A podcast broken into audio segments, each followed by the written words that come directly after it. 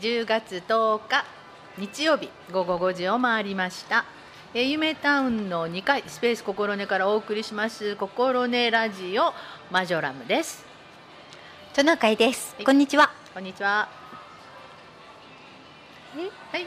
何か？あのーはい。今日一応私たちの世代でははい。体育の日はい。あでしたね。そうですね。1010はい。うんそうでした。ね。ね体育の日はよく晴れるってね昔から。昔から。昔 ですよね。昔。はい。体育の日と,、えー、と文化の日。文化の日11月3日。うんね、結構、はい。この辺りはよく晴れるって言われてましたね。ね言われてましたね、うんうん。はい。いやいやなんかあの体育の日、あんまりね、うん。変わったん知ってました、ちょっと知ってますよ。でオリンピックでこの休みはうん。なくなってるというのか7月にそうです変わってねたんで、今年は、はい違うんですけど、はい、私ね知らなかったんです、体育の日だと思ってたんですか、うん、体育の日だと思ってた。ほんでちょっと調べてみました。はい。きっと私みたいに知らない人もいるのではないかと思うんですけど、はい。のね、スポーツの日は日本国民の祝日の一つ。初めて英語由来のカタカナの名前の祝日だそうです、まあそうなんですね。素晴らしいですね。でね体育の日というのははい。2019年。2019年。もうすごいな。令和元年まであったそうなんですけどはい。変わったんです。はい。もうびっくりしましたよ。変わってたんや。私スポーツの日ができたとばっかり思ってた。変わったとは思ってなかったの？思ってなかったです。うん。はい。スポーツの日です。ねえ、はいでこの体育の日は1966年昭和41年に制定されたらしいですね。はい。で、えー、とこれもねなんかいろいろちょっとずつ変わってるのかな？2010あごめんなさい、えー1999年平成11年までは、うん。えー10月10日、えー1010ねはい。だったそうなんですがその年の2000年か。次の年からは10月の第2月曜うん。あのハッピーマンデーってやつですね、うんそれから10月10日ではなくて、はい。10月の第2月曜とされていたそうです。なんかよう分からへんね。だから1010の、えー時代は1999年までということでしたね。あらあら108あらあらって感じでね。で、えーっと2018年平成30年のうんと国民の祝日に関する法律ではい改正されまして、えー2020年1月1日から変わってね体育の日がスポーツの日に変更にされたということです。なんかすごいね。ねなんでねスポーツの日になったかというと、はい。なんか体育っていうのは、うん。なんかあの学校の体育の時間。うん。なんかそれにこう限定されるような感じがあるので、はい。なんかスポーツって言ったらもうこう年代をね、はいはいはい。うんあの問わず幅広く楽しめるというようなことで、まあ、皆さんで体を動かすスポーツを愛好しましょうということでスポーツの日になったようです。はい。うんすごいね。知らんかったわ。いつの間に？私内緒で。内緒で。すいません連絡してなくって。すいませんすいません。であの10月10日は、はい。あの私たらとしたら、うん。東京オリンピック前の東京オリンピックの、はい。えー開会式の日やっていうふうに覚えてるんですけど。いや覚えてないです。えー、本当に、うん。もうそれが定着してます。あそうか。それで体育の日？いやあの体育の日はねうん。あ待ってよ。待ってあ体育の日はねそうそうそうオリンピックの後にできてるわ。うん。だから1964年昭和39年東京オリンピックの開会式が行われた、うん。えー10月10日をうん。1966年、うん。2年後やね、うん。えー昭和41年に体育の日と定めて、はい。国民の祝日としたということです。あそうですか。うん。はい。あそれだけ覚えてるよちゃんと。うん。うん、であの今ってはい。オリンピックって夏じゃないですか。夏季と冬季やから。えー、なんでと思ってたら、はい。その当時はあの、まあ、もちろん10月10日が開会式やったから、うん秋口にやってたってことですね、そうですね。うん、でも日和はそっちの方がいいよね、ねちょっとねね気温もね落ち着いてきてうん、走りやすかったり。あんな暑い時にせんでもええやんみたいなだんだんやっぱ気温が上がってくるから余計でしょそうねね。温暖化っていうのかそれきついですよね、うんでも夏真っ最中でしたね。うん。ちょっと気の毒すぎたような気がしますね。初中お見舞い申し上げますって感じでした。本と気の毒。はい。で、えー、と今年は、えーオリンピックの開会式の予定開会式の7月23日に、まあはい。スポーツの日が移動されて、うん。えー明日はスポーツの日じゃないのね。じゃないです。じゃないですね。い、やーこれもな旗下げます。えーみたいな。この日休み違うねんでとか言って。でもあの早めにみんなカレンダーとか買ってるやないですか、手帳とか、うん。あれ赤なってるやんとかいうのがあって。訂正してくだちさい。ょっとねびっくりいたしました自がら。はい、はい。いやなかなかあの、はい。スポーツの日ということで。多分丹波市ってはい。あれ違いました？10月の一番最後の日曜日なんか市民がスポーツに親しむ日みたいなのしてませんでした？前なんかあのノルディックウォーキングやったりとかなんかラジオ体操が来てなんかやったりとか。あラジオ体操に行きました。ありましたよね、うん。あれ多分それに当ててたん違うかな。あそうですか。うん。朝早くに行きました。ねえ、うん。まああの普段からスポーツされてる方はね、はい。特にいいと思いますけれども、はい。はい。何かあのトナカイさんははい。スポーツはどうなんですか？さっきちらっと聞きましたけど。あさっきちらっとお話ししてたんですけれども、うんあの YouTube でええ。朝ヨガをやっています。あいいですね。あのとっても目覚めが良くなるというのか、はいはい。ちょっと寝ぼけてますけど、うん。7分とか8分で、はいはい。あの終わる朝ヨガの YouTube チャン YouTube チャンネルがあるので、はいはい。それで一通りやると、うん。終わる頃には目が覚めたみたいな。なるほどあの YouTube ってはい。時間に合わせてうん。メニューが選べるからいいですよね、あそうですね、うん。自分の時間に合わせてくれます。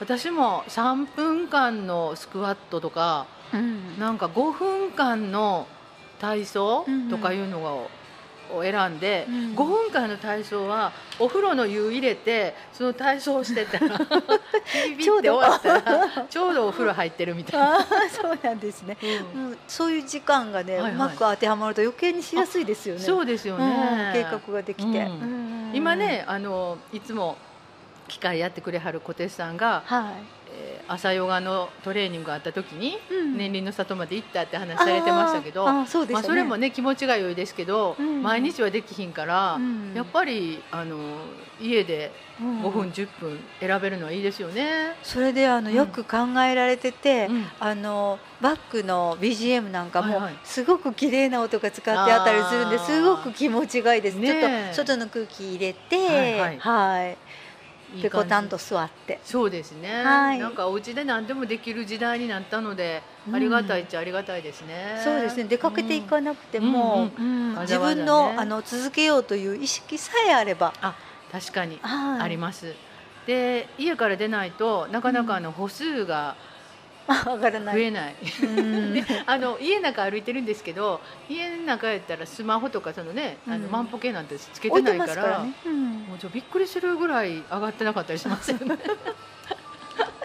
私歩いてないやんみたいな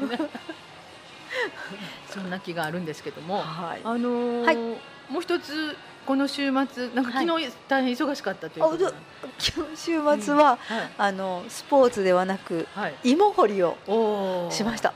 素晴らしい。おお芋さんはい。大きくなってました。いやー。10月のだから昨日は9日？そうですね。うんだからはい本当は9月の末くらいに本当ちょうどだと思うんですけど、うんうん。あと10日も経つと大きくなってまいいした。感じに、いい感じ以上ですね。うん。ちょっと焼き芋するのにはええ、大きすぎみたいな、あそう。うん。焼き芋はなんかねこう新聞とか濡れあ新聞とかくるんでねせないから。うんやっぱりこうある程度のなんかこう細さとか握りやすさうがいるかもしれないですね。それであの、うん。掘りたてをうん、ちょっと、うん。あの 焚き火をしてはいはい。焼いたんですけどええ、甘あそう。いなんでかなと思ったあの私この間それこそ近くでねお芋掘りしたっていう方からお芋いただいたんですよ。うん。ほなねしばらく置いといたらうん。甘み増すから、うん。すぐ食べたらあかんでってすごい注意されたんですけど、大丈夫だった？すぐでも大丈夫。甘かった。へえーー、こんでそれで掘りたてやからなんか新鮮な味っていうのか。そうなんでや。甘い？ええー、なんか嬉ししかったです。品種とかにもよよるとかそんなことないそうですかね。紅あずまだったと思うんですけど。紅あずまって美味しいやつですよね。そうなんです焼きか芋に似合ってると思います。あのすごく肌があのうん。綺麗なさつまいも色。あ、そう。うん。紅あずまやったと思うな。紅つくの他にある？ごめんなさい。私今度あの地域でお祭りっていうのが文化祭するときに焼き芋しようって言われてて、うん。買っといてって言われたのが確か紅あずまやった 美味しいからってね。間違いないですね。間違いないですね、うん。でどれぐらいの大きさって今ちょっと手を手を合わせてみてたんですけど、はいはい。両方の手の指と指を合わせてちょっと力いっぱい膨らませる？はい、あ結構な大きさじゃないですか。半分半分。あと半分これと同じ大きさ？になってました、すごいね、うん。あの一畝えなあなん10本だけ植えたんですよ。うんうん。え10本1本に何個ぐらいいや5つ個ぐらいついてて。へ大きいいのが3本？うんうん。小さいのがうん。2本うん。ぐらいで。すごい。大大大大量って言わないのか。えーと豊作。あそうです。大量年満作ででございます、えー、すごいね、うん、楽しかったでですけどね、ううん。んえっとどのぐらい持つんですか？それ。えあのお芋さんって。お芋さん来年の春まで持ちますよ、あそしたらちょっと冷暗所に置くみたいな感じ、うんとね、今はちょっと涼しいところに置いてて、うん。暗いところの、うんうん。だから箱の中に入れたりして置いといて、うん。うん冬真冬になるうとん。寒いのが嫌いだから、冷蔵庫の上に置いとくと部屋のうん。ちょうど、あそしたらなんとなくあの電気の温度もあるし。あそうそうそう。そう冷蔵庫自体ちょっと熱持ちますよね、はいはいはいはい。だからうまくいくみたいで、行ったり。あ。そうなんや。でもなんか保存もね私もその辺はあの全然明るくないので、うん。えーなんか農作物も家にはないからその保存するってことがほぼないので、うん。買ってきて食べるみたいなね、うん。ことやから。へえそうなんや、はい。あうんその旬の話なら、はいはい。いろいろあの、ジャムとか、はいはい。何でもこう、うん。保存食みたいにして作るじゃないですか、うんうん。私の知り合いがはい。ずいぶん長い間、うん保存食を作ってはい。してたんですけど、うん。どうしても食べきれない、ああそうやね、うんそやから、うん。いただいたものはその時にすぐ食べる。っていうふうに心がけてるっていうおっしゃった方があってなるほど。おすごいこの話もいいお話聞いたと思って、うん。旬のものは旬の時に食べるのが一番よとか言って言われてたので、ね。いやそうかもしれないなと思って。確かに。でもお家でたくさん作ってはる人って困るよね。大変やもんね。うん今日もなんかそんな話したはったな。菊芋うんうん。をなんかパウダーにして、うん。あのそうお料理とかに入れたりするのに作ろうと思ってミキサーか見るかなんかそんなんでしたとかって言ってはって。へー。でもう一人の人が、うん。え今年取れたやつ去年のやつとかなんかいろんな話してはったからあんなんかあるんやなとか思って。菊芋ってもう2メーター50ぐらいの背の高さになりますよね。あそうなん。背が高くなるんですよあれ、えーそんなで上の方で黄色い花が咲いてるようえー、な気そんながす。るんです生えてるとこ見たことないわ。河原なんかにでも生えてますよ。あそう、うん。えーあの JA のこうブスターのとこにしてしか見たことない袋に入ったやつでしか。今ねお家で作っておられる方も多いと思いますよ。結構増えたる増えてるみたいやね、うん。私もその近所の人らが作りかけて、うん。あの美味しいからこうやって食べなって言われてうん。知りました、あー。なんか血圧下げたりするのよねあれ。あえ？そうでした血糖値下げるんやったかな？なんかとりあえず病気に結構効くのよ。あうん、だから一時なんかすごいテレビでもやってたと思う。うん。そうですね。なかなか生産物は今からあの豊作やからどんな風にして皆さん保存されてるかっていうのもまたちょっとヒントに、ね、してほしいですね。ヒントで欲しいとこですね。そうですね、今日はちょっとその辺の、はいえー食品の話もしていきたいと思うんですが、うん一曲入れたいと思うんですが、はい今日の選曲は何でしたっけ？今日はねオフコースさんをお願いしたいなと思ってて、うん。それで1曲目は、はいと秋の気配っていうのがあったのでそれをはい。聞いていただきたいと思います。わかりました。はいではオフコースで秋の気配です。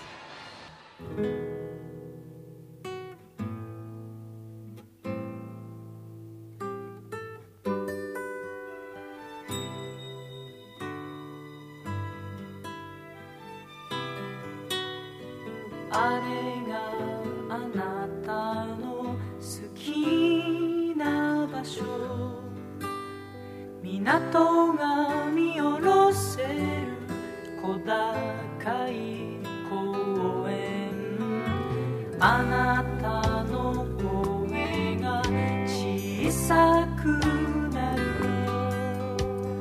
僕は黙って外を見てる目を閉じて息を止め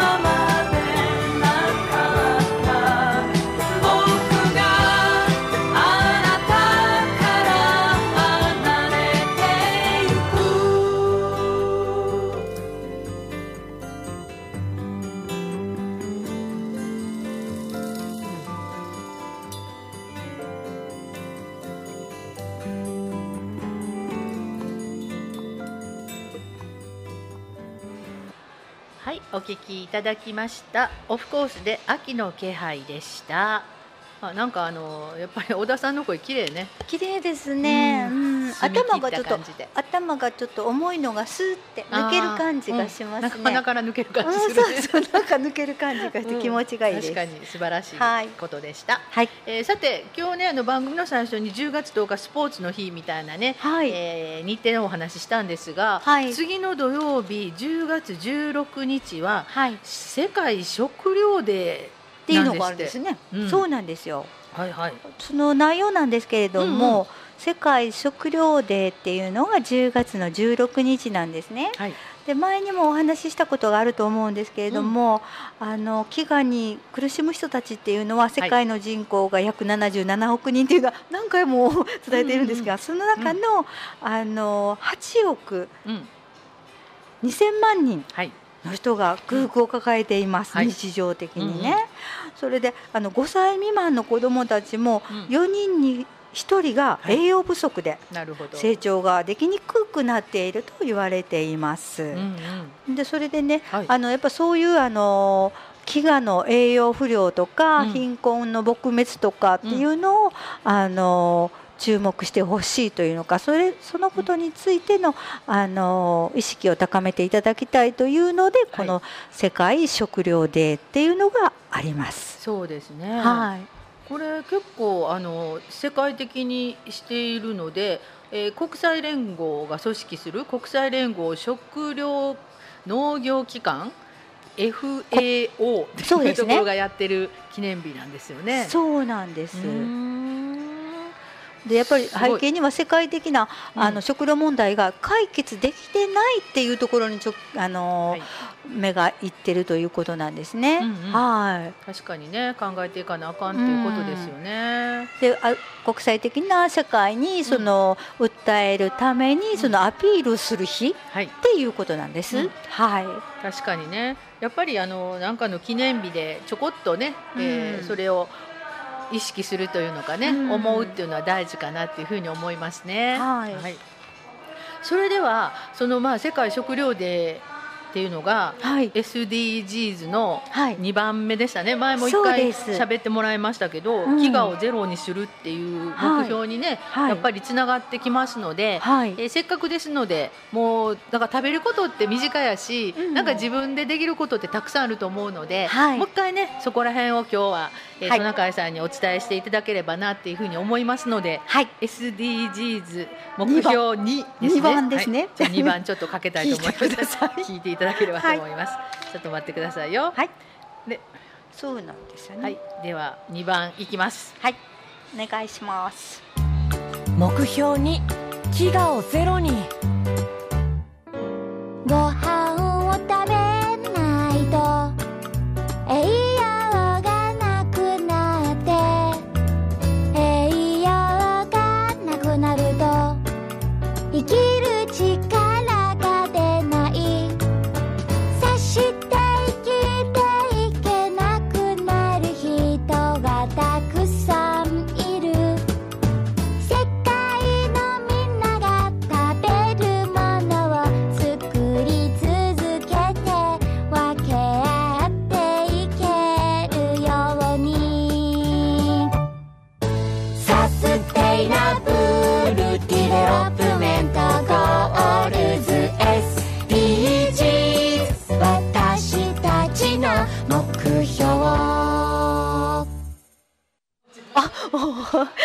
ました。2終わり番ました。2番だけでしたんで。はい。はい。ありがとうございました。はい。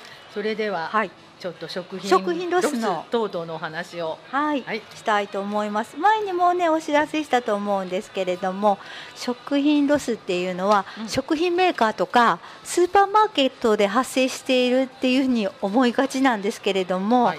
あの食品ロスの半分は家庭からっなるほど、ていうふうにあの言われています、うん。ね、どんなものかというと食べ残しであったり、はい。野菜の皮とか茎の残りとかの過剰除去するっていうことだったり、うん。で未開封のままあの捨ててしまっているっていうふうなことになっています。はい。はい、困りますよね。うん。うん、それであの食品ロスを減らすためにはあのもったいないばあさんがいましたよね。あーいましたいました。はい、うん。もったいない買いすぎないっていうこととか、うん。やっぱり作りすぎない、うん。やっぱり作りすぎるとどうしてもはい。あのあくる日食べるんだと思っていてもうん。食べた後にまた少し残るみたいなところにもなりますので、やっぱり食べきれる量っていうのはやっぱりあの知る必要があるんじゃないかなっていうふうに思います。で買い物に行った時のポイントはやっぱりメモを持っていきますよっていうことやら、あのさっき言いましたように使う分食べられる量だけ買うようにしましょうとかいうふうなこととか、はい。それからあの賞味期限うん。美味しく食べられるっていう期間なんですけれども、はい。過ぎても食べられるのは食べられますので皆さん捨てないでくださいね賞味期限は。はい。それで消費期限、はい。賞味期限と消費期限っていうのがありますので、うん。あの過ぎたら食べれ食べない方がいいよっていうのが消費期限になっていますのであその辺のこうあのうん。読み分けというのかはい。使い分けをちゃんとしていただいたらはいロスも減ってくるんじゃないかなというふうに思います。なるほどね。はい。生もんなんかはもう消費の方ですよね。そうですね。早う食べなかったらすぐ食べるぐらいの感じですね、うん。ほんであの1年間にあの日本の国ではね、はい。600万トンうん捨ててるんです。それで国民全員がうん。1億人でしたっけ？はい。毎日欠かさずうん。1個110グラムのおにぎりを捨てている計算になります。おにぎり1個とかお茶碗半分ぐらいをほかしているってことそうでねですすね。はい、ん。そういうことになっていますので気をつけたいですね。うん。確かに、うん、食べることができない人たちがいるっていう問題をどうやって解決していけばいいのかなっていうところにも目を向けないといけないと思うんですけれど本もね。は難しいね、い、うん、どうなんだろう。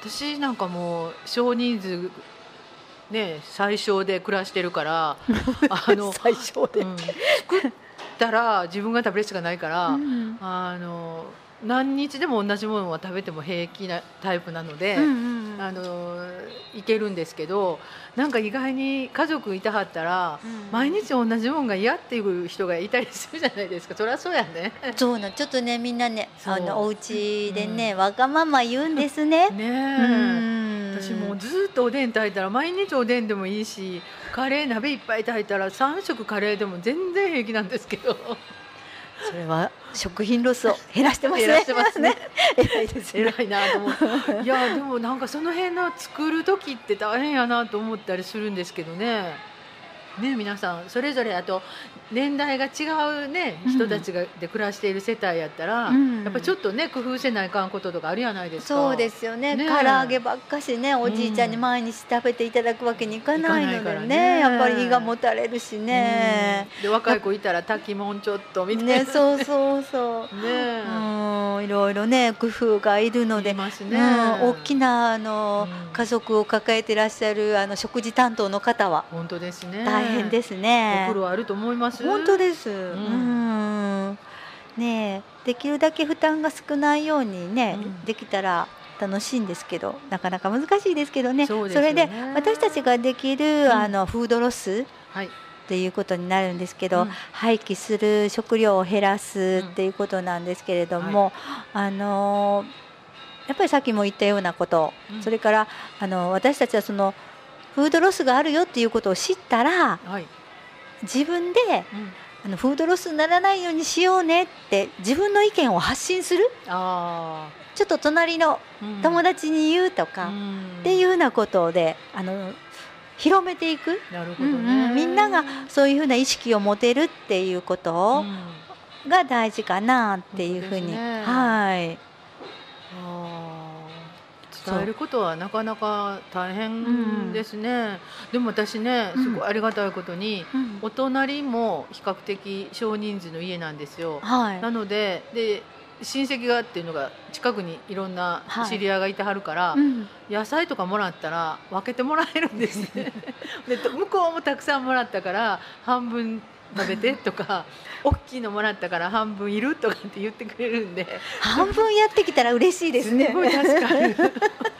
でこんななんかいただくときに「うん。あ何斤やったかなななすかぼちゃがあるねんけど」って言われて「うんえ半分やったらいいけど大きいちっちゃいって。でちっちゃいの1個って言われたからじゃあちっちゃいの1個やったらもらうけど大きいのは半分が4分の1でいいやみたいな。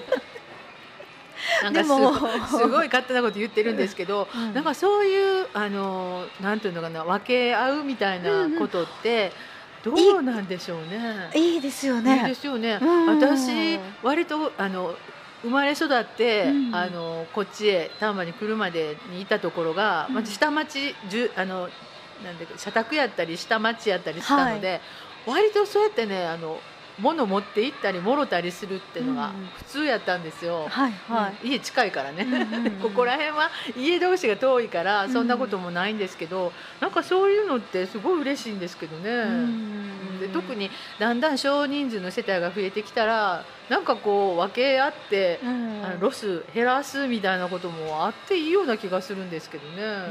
うん。またみんなでそしてうん。同じ意識が持てると持っていきやすくなるし。でもなかなかお口に合わないかなとかって思うとやっぱり遠慮させてもらったりとかいうこともありますし、うん。まあ、その辺も考えつつありますよね。持っていきたいなと。本当本当。私あの大歓迎ですので 待っているようですよ。待ってますの知り合いがなんかたけのこ取れたから、っていうか、いやいや炊いてちょうだいって言ったら次からは炊けたよって言って これこれやったねみたいなのをいただく方がいらっしゃるので大変助かっております。そうですか。わかりました。うん。それではまたい。ちょっとお休みして2曲目を、いきますか？はい、お願いします。生そした？らまれてくる子供たちのためにはい。っていう曲をお聴き願いたいと思うんですけれども、わかりました。ちょっとはい。なんかすごい素敵なタイトルの曲ですね、タイトルが素敵なので、はい。はい、オフコースです。はい。聞いてください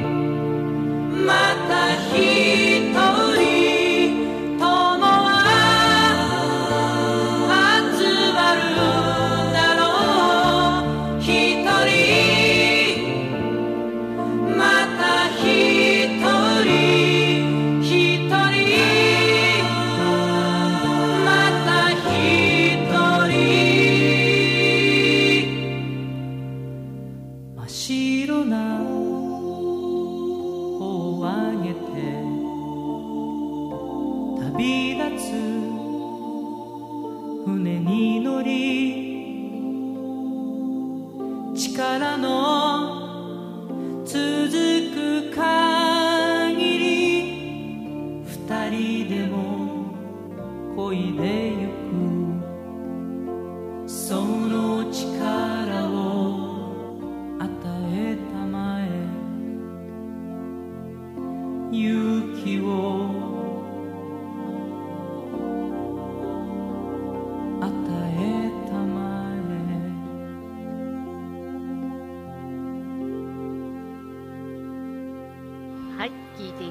ました。オフコース生まれくる子供たちのために。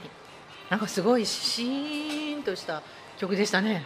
そうなんですよね。うん、子供たちのことね大切にしていきたいですよね。確かにね。うんはい本当に5歳未満の子どもたち4人に1人がそのうん栄養不足あの8億2000万人のその飢餓を抱えている人たちの中で、はい栄養不足で亡くなっちゃってるというのはね、うん。大変ですよちょね。っと衝撃的ですよね。うん。それであのなぜ飢餓はなくならないのかっていうことなんですけれども、はい。あの飢餓の原因の一つは畑を作るために、うん。あの森が伐採されて、はい。あの畑にしようと。はい。で頑張って畑を作られるんですけれども、で環境が変わってやっぱり気候に変化が起きてしまってまた。水がうん不足になったり突然雨が降ったりっあていう構図になったりねしますよね。そしたら、せっかく作った畑がまた荒れてしまう、で結局また食べ物が生産できないっ。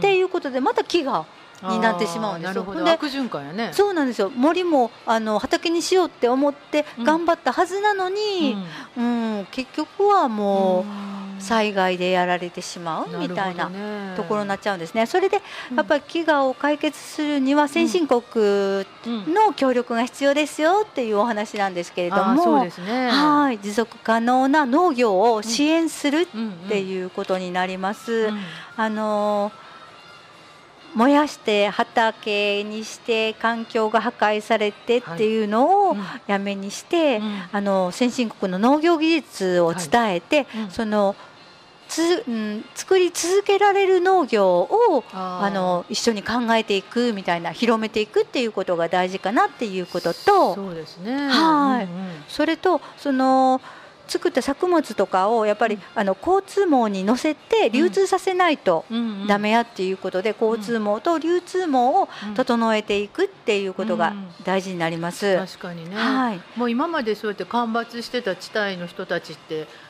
農耕民族ではないわけやから、うん。そういうことはやっぱりそれに長けた、ね、地域の人が伝えてはい。支援するのはもう本当大事なことですよね。うん、そうなんです、うん。それでまたあの作った作物なんかを公平に、うん。あの業者が買い取るというのあかー。生産者からうん企業が買い取る、うんうん。でそれであの安い値段で買い上げたりしないで公正な値段で、うんうん。あの生産者にそれを渡す。なるほど。でその収入がやっぱり、あの飢餓に、うんうん。あのアプローチできるうんうん。お金、あの元になりますので、うんうん。あのそれでもって環境を整えて、でうんうん。生産を安定させていくっていうふうなことで、はいあの貿易をの中での飢餓はいを少なくするっていうことができてくるんじゃないかなっていうふうに思いますね。なるほどね。はい、やっぱりあの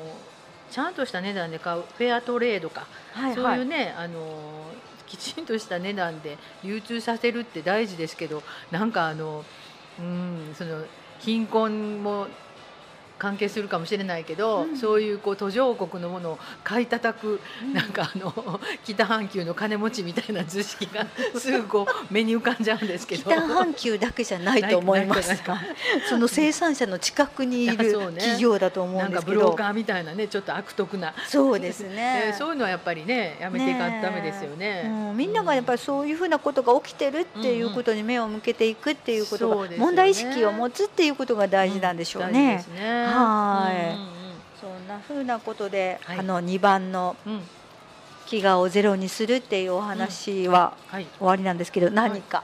ああそうだ。そうだね。それともう一つお伝えしたいことがあってそうですね。私たちのお買い物の中ででできることがありますね。そうなんですよ、まあ、うん。さっきも言ったんですけど、メモを持ってとかお買い物に行ってとかいうのがあるんですけれども、うんうん。あの期限表示うん。あの何日まで賞味期限がありますよっていうので買うやないですか、うん。その時にあのいわゆる半額になっているシールがついたやつはやっぱもう賞味期限、消費期限が近いんですね。うんうんうん。てかそういうのが前に並ぶんですけれども、はい。そういうのをうん。あの手前から買っていくってどの商品もできれば手前から買う。そしたら、ね。あの残らなくってそれが廃棄されないっうん。うんうんていうふうになりますので買ったものをすぐ使うんであれば、はい。手前のものを買っていただけたら、うん。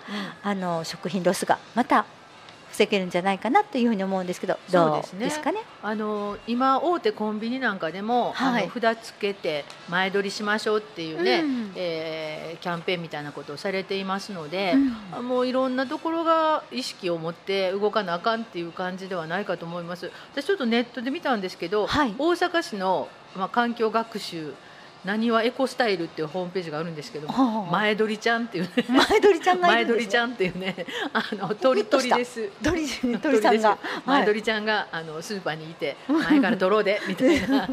あのえー前取り週間プロジェクトっていうのでね、なんかいろんなとこで展開されてるみたいなので、うん。なんかこういうのも楽しみながらねそうですね。あ前鳥ちゃん見つけたみたいな。の があったら面白いじゃないですか。前鳥ちゃんのスーパーの入り口にね、そうそう、置きたいですね。置きたいですね。なんかそういうのもやっぱり地域上げてできたらいいですよね。そうですね、うん。なんかやっぱりしんどい節約とかそういうのがしんどいのではなくて、うん。環境学習とかがね、うんうんうん。あの楽しいとかね、うん面白いやんと思えたらね、うんうんなんかこれってやっぱ関西発の考え方やなと思いましたけど。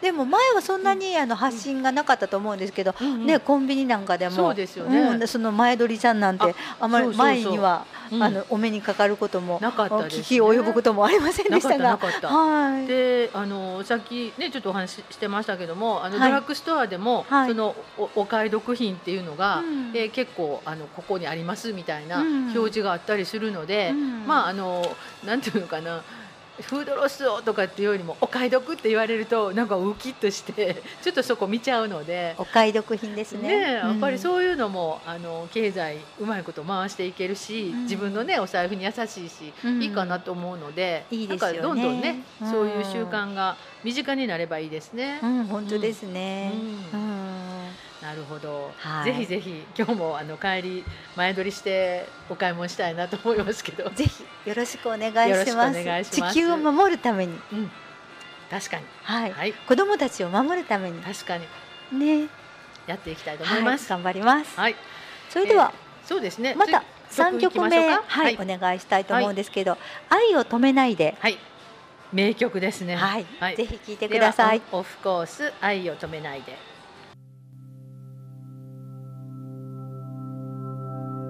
優しくしないで。君はあれから新しい別れを恐れている。僕が君の心の扉を叩い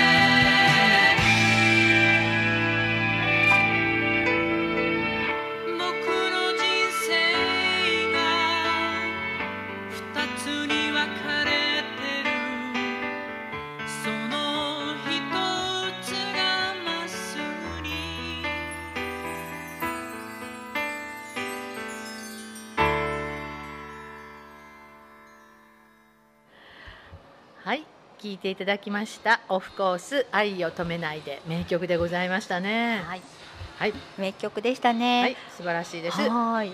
ではい。あさっきのね、飢餓の話なんですけれども、うんうん。やっぱりその食料問題がはい。あると戦争が勃発するというのあー。か自分の国にないから隣の国に行って食料を取ってこようとか、うん。っていうようなことで戦争が始まったりするっていう難民が出たりとかいうようなことにつながるっていうことにもなりますので。うんうん。やっぱりこの飢餓問題をあうん。の解決するっていうことは世界平和にもつながるんではないでしょうかっていうふうに思うんですけれどね。それ絶対そうやわ。あそう略奪。それはな略奪しに行くでしょうお腹すくもんね。うん、お腹空いたら何とかしようと思うんって、うんうんああそこにあるでと思ったら行きますせまあ行きます。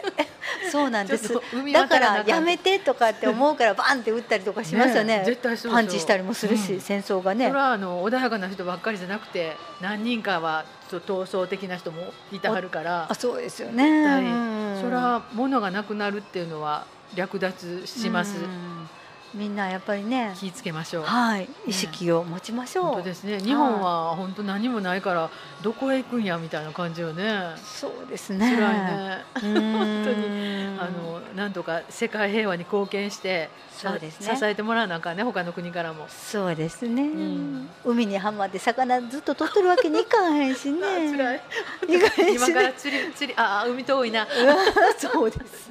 山間部ですから。本当ですね、はい。あのなんとかあの農業頑張っていただくということで、そうですね。応援したいと思います、はい、力つけたいと思います。本当ですね。はい。あと中井さんのはい。さつまいもに期待して。はい。今年は豊作。ありがとうございます。ありがとうございあましその農産物なんですけど、はい。一応あの昨日ねちょっとイベントがありまして、はい。あの三南町で、はい。えー兵庫県の兵庫医療大学というところがあの薬草薬樹の地域ですのでねはい。陶器というねあの当選の塔に変えるっていううちのねはい。陶器っていう、あの薬草を育てて、はい、それをあの有効活用しようってして頑張ってくださっていて、はい。5年になるんですけど、はい。この放送局もね結構ちょっと取材したり、はい。出ていただいたりするので応援団にもなってくれてはると思うのではい。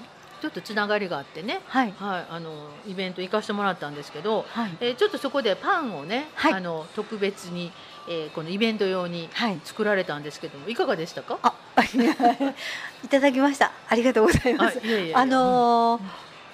美味しかったです。うん。あのと何にあの昨日の夜食べたんですけれども、はいはい。うん。えっと豚肉のトマト煮はい、と一緒に食べるの、うんもうすごく合って美味しかった。でフランスパンのように周りがパリパリっとしてて中はもちもち。ね。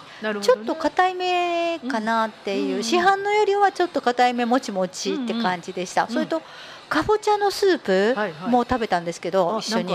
似合いそうね。うん、すごく美味しかった。いいですね。でトースターで少し温めてはいはい。食べたんですけど、うん。みんなあの家族、うんみんなすぐに手が伸びて、へー。すぐなくなっちゃいましたなんかそのメニューでちょっとカフェしたら？いや本当に、で限定みたいな。うん、あの鶏肉のトマトにもあるんですけど、うん。ちょっとあの脂っこい豚肉でしたんですけど、うんうんお美味しかった。ですか？うん、よく合いましたそのパンと。あ。そうですか。うん美味しかったです。なんちょっといい感じですね。うん、それで、ん。あの後からその陶器っていうものを調べたら、うん。あの女性の冷えとか、はいはい。うん。そういうものによく効いたり自律神経失調症だったりとか、あの体温はい。上げるのにもいいよとか、そうですね。うんって書いてたので、はあいいものいただきましたって感じで、ですね。はい、うん、あの陶器はその薬草薬効があるのは根っこの部分が、うん。あの一応その薬事法ですよね。それでちゃんとせなあかんところで、で葉っぱがあのなんとか利用できひんかっていうことでその薬学部の方が、まあ、うん。もちろんその根っこの方もね研究はしてはるけども、うん。葉っぱももったいないなっていうので、えー有効活用しようと。からえー根っこはその専門家しかつ扱えないけど、うん。葉っぱはねあの地域でもできるからっていうので、あの頑張って活動してくださってるんです。なんか葉っぱも同じ効用があるって、うんうんそうですね。効能か効能があるっていうので。うん。だからお茶にされたり、あと入浴剤にされたり、はい。あの薬草薬樹公園のあのお風呂はこれやので、はい、もうこの陶器の匂いがすごいです。うんあれは陶器の匂いなんですねすね。そうですね ぜひ行っていただいたらいいと思います。それでお茶飲んだら、ああ、もうお風呂と一緒や。温まるんですね温まります。もうポカポカするから、すごくいいのかなっていうふうに思うので。うん、なんかそれがもっともっとね、地元にこういろいろ広がったらいいですよね。本当ですね。あうん。多分知らない方が。